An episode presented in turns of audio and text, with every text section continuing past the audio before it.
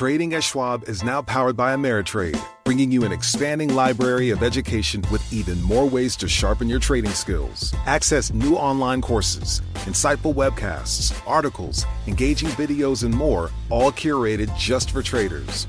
Plus, guided learning paths with content designed to fit your unique interests. No sifting to find exactly what you need so you can spend your time learning to trade brilliantly.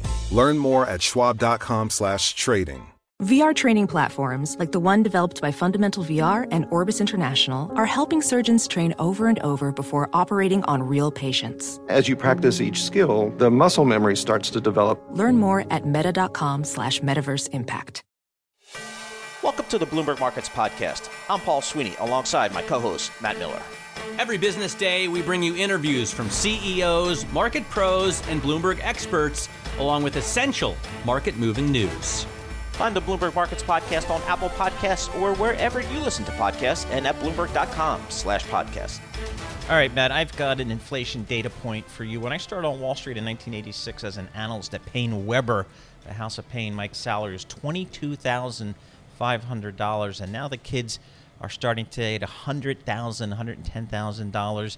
Um, that's inflation. Let's bring in Sri Natarajan. He's a finance reporter for Bloomberg News. Joins us here in our Bloomberg Interactive Brokers studio. He's all vaxxed up and, and ready to go. And he's got the big take story here. So, Sri, we've seen a lot of stories over the last several weeks how investment banks are really upping their pay for some of these uh, uh, entry level investment bankers. What's going on? Well, if you ask the junior bankers right now, and the one thing that might please you is they will tell you that it is the house of pain all over Wall Street right now. They're all balking at these 100 plus hour work weeks. COVID, of course, has made it a scenario where they're not in the same office, where they're all maybe in their parents' basements, in uh, small houses, in tiny rooms, working like crazy. And we've had this moment through the course of this year. It all started with this leaked presentation out of Goldman Sachs, where a bunch of 13 first year analysts complains about the rigors of their work life. And that seems to have lit a match across the industry. Clearly, the report ricocheted around the industry because it resonated with so many folks, and the companies have come out and tried to respond. It started with words of sympathy. We moved on to pelotons and one time bonuses to outright raises, and it seems that everyone has gravitated around the solution of more pay to ease everyone's pain. Why more pay instead of fewer hours or um, a, a better work life balance? To be honest, Matt, the honest answer to that really will probably be because that's the easy solution. We have uh, a, a, former uh, analyst at Goldman Sachs uh, who who left last year, who talks to us, and he talks to us about this idea that when he was working these crazy hours at Goldman, he used to put on his headphones, uh, blast up this uh, fake rain noise on his on his headsets, go into the bathroom stalls, and just take these power naps. That's the only way he could cope with it. And he then left for another finance job, burnt out by the strain, and is now a blogger. And he says there are negative repercussions to that. It shows that the fact that everyone's moving towards pay is that it's very difficult to change. And Paul and I were just talking about this whole idea that when you look at the culture right now compared to 10, 20, 30 years ago, not a lot of that has changed. If you're in your first year or your second year, straight out of college, that grunt work is still the core of it. There are those who are speaking out now and saying, we're getting burned out by this, something has to change. Whereas the successful folks in the industry will tell you, you need to do this. This is your stepping stone to greater glory in this industry. And the payout truly is lavish and extraordinary relative to anything else you see in the outside world.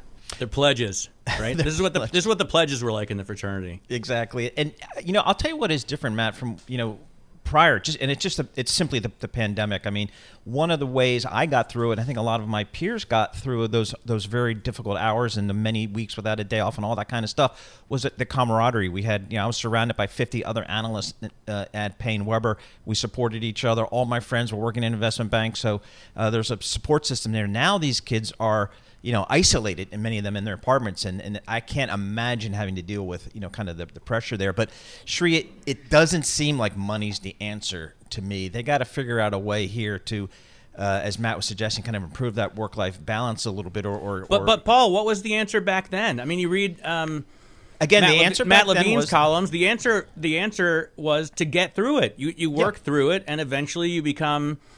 Um, you know the big man on campus, Sure. and then you're not spending too much time in the office, and you're getting paid millions. Exactly, and I think the uh, the answer is you got to get people back to the offices. Um, that would be if I were, you know, because it's not really going to be the pay. I don't think so. Shri, are we are we hearing from these uh, companies that they're thinking maybe a little bit more out of the box, maybe in terms of what to do here? Well, well, first, let me take the other side of the bet uh, with the two of you, because I think what is perhaps different today relative to uh, two or three decades back is that the only road to paradise is not finance anymore. Yeah, so even if point. you have a long, hard, bumpy road to start with, you know that the payoff is going to be great a few years down the road.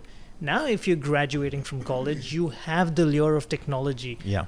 they are in great demand. So the the cream of the crop, the top end of the talent pool, is being attracted from all sorts of industries, and they have the option of going into tech. They have the option of starting their own companies. You don't want to slave out two or three years as an analyst making slide decks and presentations when you when you see a couple of young guys, younger than thirty year olds, suddenly uh, running a hundred billion dollar company.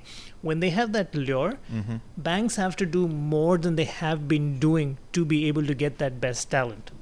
It's a strong point. Uh, So that, that basically, there there are other ways to be master of the universe. You don't have to work for Goldman Sachs, Morgan Stanley, J.P. Morgan. You can go even live in California, which has got to be a better coast. I mean, you know, when I was in business school, it was literally for the finance people, you either went consulting or Wall Street. Now, as Shri is mentioning, technology. And the other thing, yeah, as I serve on the, the board of the business school at Duke, one of the big things when they talk about the curriculum, the demand from students is for entrepreneurship.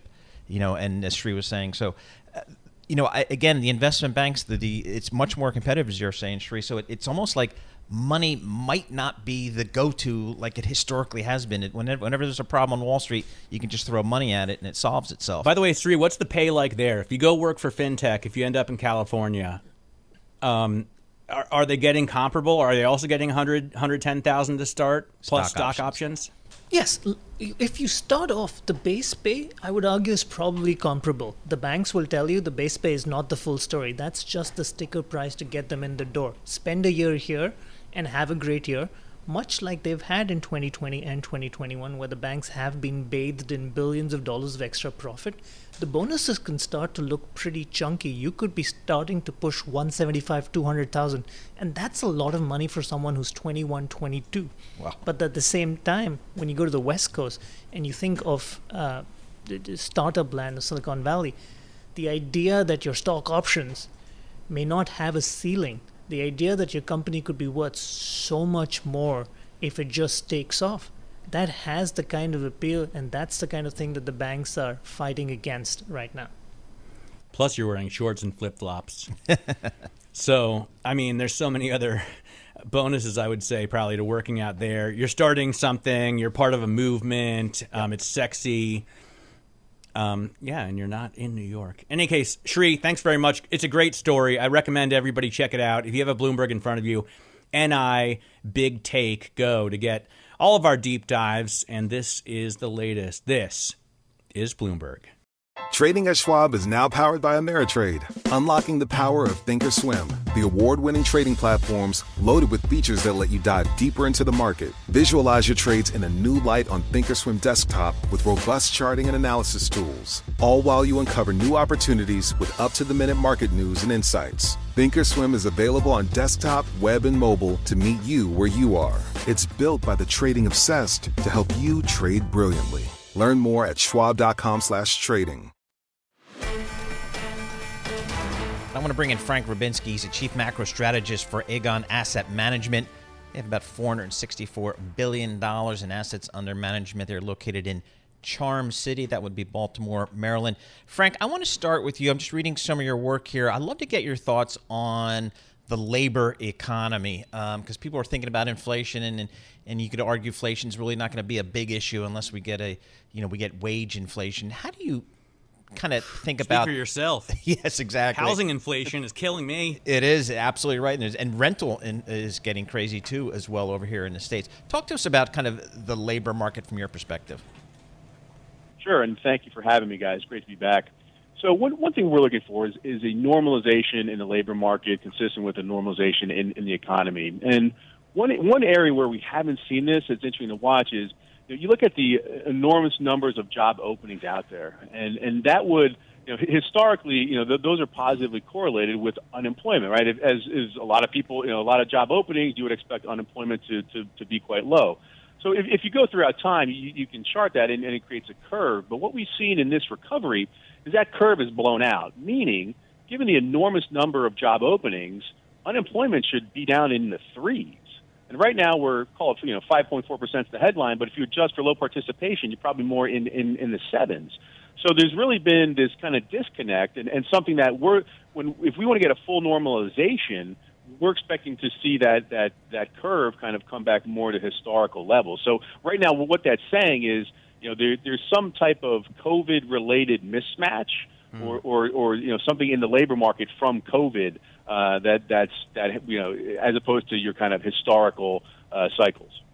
It's my favorite curve, by the way. Um, you've got your bell curve, you've got your Phillips curve, you know, but the Beveridge curve, I think, is the best one. And at some point, don't you have to see? Paul and I talk to um, business owners all the time and CEOs and COOs that just can't get enough people in chairs, can't get enough people to work, and they're having to raise um, pay. I mean, we, we're we're going to talk about a little bit later on Wall Street. They're doing it as well. Um, don't you have to see wage inflation? Well, so if the demand for labor is outstripping the supply in the long run, yes, right. But what the question is, is the supply of labor going to come back? And that's where, when you look at, you know, as we head into the fall, there's a couple issues that are going to be rectified that could create a big increase in the supply of labor. So, you know, th- those being um, you know, schools are largely going to be back in, in person, so you free up some potential labor in the parents that had to be home. You have the, the expiration of enhanced un- unemployment in- insurance. Um, and then you also have you know ongoing health concerns, and if you finally get a, a, uh, FDA formal approval of one of the vaccines, you know that could could help uh, the the vaccination process. So as those things play out, you could see an unleashing of the the supply of labor, which you know to your point, now your supply demand you know starts to become more balanced when it comes to labor.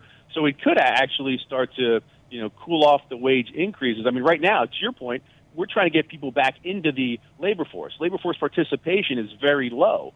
But you know, as people, if they start to come back, especially in size, then it could start putting a cooling pressure on under the under those price uh, on those those wage increases. All right, Frank. So given that economic backdrop, that labor backdrop, how are you at, at Aegon kind of thinking about your allocation of capital here in terms of generating maximum returns? Certainly. Well, we still think this is a very positive environment for assets that are levered to nominal growth. So mainly equities and, and low quality credit. Um, you know, our forecast is we're going to have above trend growth for many quarters to come, and you know maybe the, it, it's you know not six percent, but it's four percent. But again, you know that that's real growth. But you think of nominal growth, so you add the inflation side to that. You know, we could have nominal growth in the high single digits for the next year and a half. And you, you look at at the quarterly earnings reports, just from the second quarter, even the first quarter as well. It's the same theme. Revenues are beating, margins are strong, and you're seeing enormous beats on the earnings line and hence the the earnings forecast continue to get taken up. And we think you know that that's been a big story for 2021. But when we look into 22, we see that continuing. And you look at the at the S and P of you know call it 220 now is is the uh, uh, consensus ballpark. You know that that we think that could easily be a 230 235 number. So with that kind of earnings momentum, we think it's very positive for for the uh, equity story.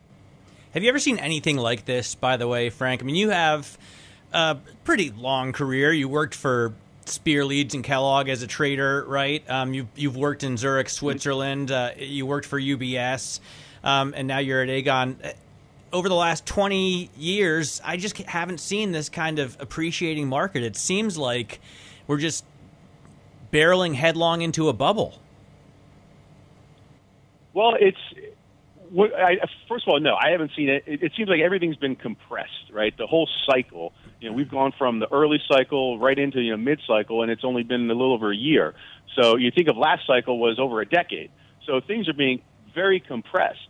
um, you know, when you think of bubbles, well, I think of kind of relative prices out there, and I think you know, if you talk about a bubble in equities, well, but what's you know, part of the attraction or large attraction in the equity story is the lack of attraction on the fixed fixed income side, right? A ten year at you know 130. I mean, that's the the dividend yield on the S and P 500. Um, you know, w- without the upside. So you know, I, I kind of look at the relative game and say, well, you know, if you have to own assets, I mean, you know, you, you could own cash or gold like yep. Palantir is doing. Um, but to me, you know, it, there's still an attraction in that relative value game yep. uh, for, for that equity story where cash flows are still growing at a very strong rate. Great talking to you, Frank. Thanks so much for your time. Frank Rybinski there, Chief Macro Strategist at Aegon Asset Management.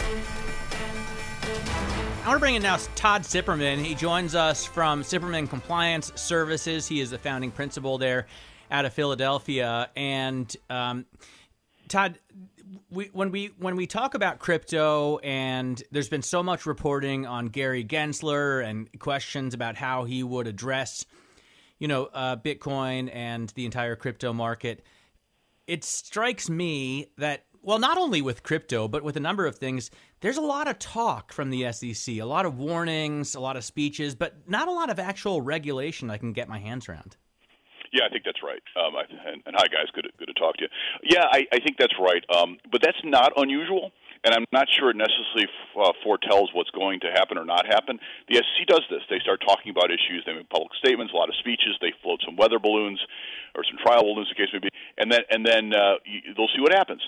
Um, I think uh, Gary Gensler getting involved with um, this idea of crypto exchanges having to do reporting for taxes is a start. At least he, the, the SEC came out with a specific position. Um, and there's obviously been a lot of talk about whether or not the SEC is going to approve a Bitcoin ETF. And there's a, there's a whole backlog of, of, of firms that have, have done filings there. That's kind of where I wanted to go, Todd. Give me a sense of where we are with a, a Bitcoin ETF. It seems the demand is clearly there in the marketplace, but the regulators just aren't sure. Just give us a, a lay of the land. Yeah. Um, well, first of all, there are, there are crypto funds out there, not registered with the SEC, but there's lots of ways you can invest in pooled financial products throughout the world that have crypto exposure. Um, I think where the SEC is going to go, they're going to approve something. They've already said that a, a closed-end fund, i.e., not a mutual fund, a, restricted redeem, redemption fund, you you can invest in crypto or a piece of it in crypto. But there's a couple different ways of looking at this. One, investing in crypto directly, like a, like directly in Bitcoin. There's the firms, there's funds that invest in Bitcoin futures or other crypto futures, and then there's also firms out there that invest in companies that have exposure to cryptocurrency, not unlike you saw with the early cannabis funds. So they may not be actually crypto crypto uh, but they're, they're firms that play in that marketplace. The SEC is going to do something on the open end side. They, I think they have to. There's so much pressure building up, and and the reality is there's so much demand for this. If the SEC doesn't do it, someone else will. Another regulator will get involved, either in the United States, but more, more likely you know, offshore. This is going to be a market that's going to be big uh, worldwide in the future. You know, m- maybe the uh, you know the British authorities will get involved and want to be the regulator of choice, and, and then they'll own that market. So I think the SEC is going to have to step in, and I think they will. All right, so that's the hot compliance. Um, issue that we've been talking about lately. Before that, it was um, all surrounding GameStop and payment for order order flow. It seems to be something that I guess Joe Sixpack thinks it's bad, or at least um, Joe Congressman thinks it's bad. But as far as I can tell, having gone through the mechanics um, as you know, in, in, as deeply as I could, payment for order flow seems to benefit the retail investors that Congress wants to protect. It can. Um, I, I think the, the, the factual question is: Is it? Look, retail investors, whether they be uh, of, uh, on the investment side or the brokerage side, the trading side, they're expensive to service. That is the that is a fact, and someone's got to get paid to service them, right? So you know this idea that well the the clearing brokers will pay back to people like Robinhood money to, for the service and get get the trading it seems, seems like a great idea so long as the end client is, is at least not worse off than paying uh, a straight up commission. So I think that question is an open well, one. or paying a Whether market not, maker right? I mean that's right. That's yeah, right. which is and, and which I think way more the question expensive. becomes who's better off here? Are, are you better off paying a straight up commission and knowing what it is or are you better off sort of paying a soft cost because your your execution isn't as great because there's payroll going back and forth. And I, I think as of now, I, I would say to a large extent, P, uh, pay for order flow has been more of a marketing gimmick than a true benefit to end clients. I do think it can be a, good, a benefit to end clients, but the question becomes if, if there really is true benefit to the retail client, someone's going to have to pay for that. All right, Todd. So Gary Gensler, the new uh, sheriff on Wall Street, if you will, what do you think is kind of his top items on his agenda? Because you could argue he's got a very full plate here. yeah. Well, you, you've hit on two of them. You know, he's getting a lot of pressure on crypto. I'm not sure that was his number one agenda going in, but it's certainly become that way. I think uh, the GameStop thing and payment for order flow got ahead of him. I don't think that was certainly a, a big issue before that. But you got a lot of big issues. You got things like uh, regulation best interest, suitability, and uh, and, and whether that's going to get revisited again. Um, you you have things like. Uh, um, a lot of talk around how to regulate firms that hire sort of miscreant brokers and how they're going to regulate that. Um, and then the market making activity. Are they, is he going to go back on some of the stuff that Clayton did around accredited investors and private placements? I think those are huge issues um, that are facing the marketplace. So I and, and then of course we're all worried about you know this market's been a bull market for how many years? Um, it, you know things get really kind of ugly as we all know when, when things go sideways, and and that's almost an inevitability. The question is when that's going to happen. I think that's that's on his mind as well he's got to be cracking skulls. And I wonder, we only got 20 seconds, but does he try and broaden the SEC's mandate, uh, naming everything that he can see as security? That's been his history. That was that was his history when he was at the CFTC. He tried to be very broad in his regulatory reach, and as I like to say, regulators like to regulate. That's right. Everything's a nail if you're a carpenter. All right, uh, Todd, thanks very much. Todd Cipperman, there, he is the founding principal of Cipperman Compliance Services. He's got a 25 year career on Wall Street um, as general counsel and representing people on the buy and the sell side. So he's um, great expert material for us on these issues. This is Bloomberg. Trading at Schwab is now powered by Ameritrade, bringing you an expanding library of education with even more ways to sharpen your trading skills. Access new online courses, insightful webcasts, articles, engaging videos, and more, all curated just for traders. Plus, guided learning paths with content designed to fit your unique interests. No sifting to find exactly what you need so you can spend your time learning to trade brilliantly. Learn more at schwab.com/trading. Well, the Federal Reserve remains uh, certainly on the front burner for these markets. We have the FOMC meetings, uh, a minutes uh, released today at 2 p.m. Wall Street time, and of course, Jackson Hole get together uh, late next week. Danielle DiMartino Booth, CEO and Director of Intelligence for Quill Intelligence, also a former advisor to the Dallas Federal Reserve and a Bloomberg opinion contributor, uh, joins us here. Plus, she's also author of the book Fed Up, an insider's take on why the Federal Reserve is bad for America. So we're going to get a lot of Fed speak over the next week or so. Danielle, what are you listening for? Well, I'm listening really to I'm down to listening to two voices, that of Jay Powell and the New York Fed's John Williams. Uh, I would have added a third, Vice Chair Clarida, right. but it seems as if they've buried him somewhere in a basement because we don't hear from him anymore. He was very big on inflation expectations triggering Fed policy shifts, and now that we have indeed seen longer term inflation expectations tick up, Clarida is curiously quiet. Where do you see longer term inflation expectations? Because when I look at UMich, um, five to ten years, it's only three percent. Well, yeah, but but remember, three percent is a leap above where it used to be, uh, and and three percent for Fed policy would certainly not be a comfort zone, and it, it wouldn't be within their flexible framework either if it was to get to three percent and hover hover at that level. I guess that's really what I'm uh, so, asking. That's really what I'm asking, Danielle. Is three percent because I've seen 3.1% mentioned as the historical average. So um, is 3% in expectations too high for the Fed? I think I think it is, uh, and I think that that makes things very uncomfortable for the Fed because they're extremely remiss to make a move right now because of what's happened subsequent to their meeting in July. And I, of course, refer to the slowdown here. We saw this morning that that single family housing permits, which is the most leading indicator of of residential real estate. That's at a year low. Uh, you know, buyer traffic, according to the uh, National Association of Home Builders, that's at a year low. mortgage applications down in six of the last eight weeks for purchases. So the Fed is seeing interest rate sensitive sectors, despite being at the zero bound, begin to slow. We've had auto sales slow three months running. So this is a very te- this is a very difficult situation because the last thing they want to do is indicate that they're tightening when the economy is slowing. Yeah, it's interesting. I looked at some of that data, Danielle. And I was wondering, like on the the real estate data, because I just sold my house, so I'm paying attention to that stuff. There's just no supply of housing, so maybe that's a reason. And there's no cars, so maybe that's a reason that they're not selling cars. I mean, is this technical or it, or in fact showing some fundamental slowness? Do you think in this economy?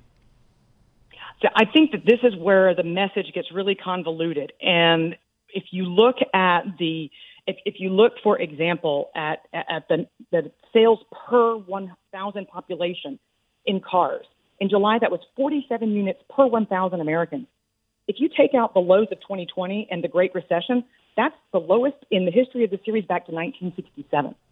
There's a good chance that we are at a point right now of having reached saturation in many of these higher end purchases and that's what we're actually starting to hear from home builders. I'm good friends with Ivy Zelman, and what she's hearing from her home builders is that there's major pushback in terms of the desire to buy a home right now. Hmm. It's not just a supply constraint story, especially as you see lumber prices come down, yep. which will be a huge relief on the cost front. So, are we going to see at some point a deflation in home prices? Says an interested well, buyer. I think that I, I think as crazy as that notion would seem to be, uh, there's certainly the risk out there because we've seen a run up to record levels of home price appreciation. And again, we're seeing serious pushback. Sticker shock was the word that was used uh, most often when it, when it comes to home prices. I was driving around a, a, a little town where I'd been looking to buy a home uh, for, for two years now, and every single price said, every single for sale sign said price reduced.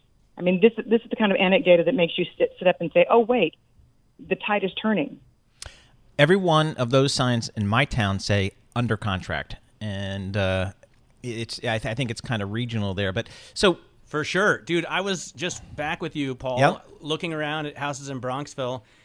I couldn't find a decent three bedroom house for less than two million dollars. I mean, yeah. they were just the two million dollar houses were just boxes. Yeah, dilapidated boxes. I yeah, could Metro, not believe it. Yeah, Metro New York, it's it's just crazy. So, Danielle, let's assume we, we we do get to the point where the Fed needs to taper, needs to think about rates. How will it actually look? Because it's been a while since a lot of us have kind of experienced this. So, how is it actually going to look to us?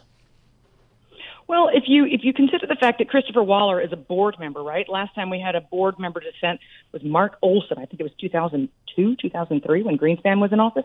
Uh, when you consider the this the skepticism and criticism from even on his board, you got three voting members rotating in in January, uh, who are also would prefer to start with mortgage-backed securities tapering because again, what's what we've seen in the home, in the home market, that's what I would look to see, and very very slight levels. I wouldn't look to Jackson Hole, though, in defiance of what most surveys are saying, for, for Powell to give the signal. I think that that first signal might come more likely uh, that second to last week of September with the next FOMC meeting. I want to ask your take on the uh, the infrastructure plan and the spending that the the U.S. has gotten sort of numb to is there going to come a pr- point when it's a problem spending, you know, one, two, three, four trillion dollars in a bill every year? You know, rates are so low; it seems like it's affordable to do it now.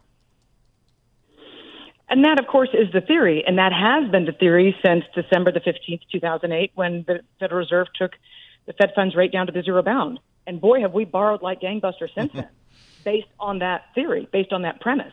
Uh, but to answer your question, I, I think I think the pace that we're talking about, spread out over eight years, for some of the infrastructure spending plans that we've seen the Senate approve. I mean, that's not the stuff of nightmares. It's when you're giving out lots and lots of cash to households and running up real honest to God spending super, super fast. That's when it gets problematic from an investor perspective, from, from a foreign perspective we saw foreign investors jump right back into the Treasury market in the latest month of data that we had, which shows that there's really not that much anxiety. But again, the United States remains the most attractive horse in the glue factory. oh boy. but it's okay that we have. All right, so uh, I guess we're gonna have to leave it because we only have 10, 20 seconds. But Danielle, it's always great talking to you. Thanks so much for joining us, Danielle DiMartino uh, Booth there um, from Quill Intelligence. He's the CEO and director of intelligence there. Of course, she is a former advisor of the Dallas Federal Reserve and also a Bloomberg opinion contributor. When we're lucky, we get to have uh, Danielle's opinion on our um, on our page. Type OPIN go for that. This is Bloomberg. Thanks for listening to the Bloomberg Markets Podcast. You can subscribe and listen to interviews at Apple Podcasts or whatever podcast platform you prefer. I'm Matt Miller. I'm on Twitter at MattMiller1973. And I'm Paul Sweeney. I'm on Twitter at PT Sweeney. Before the podcast, you can always catch us worldwide at Bloomberg Radio. What could you do if your data was working for you and not against you? With Bloomberg delivering enterprise data directly to your systems, you get easy access to the details you want, optimized for higher level analysis, and financial data experts committed to helping you maximize your every move. Our data is made for more, so you can show the world what you're made of. Visit Bloomberg.com slash enterprise data to learn more.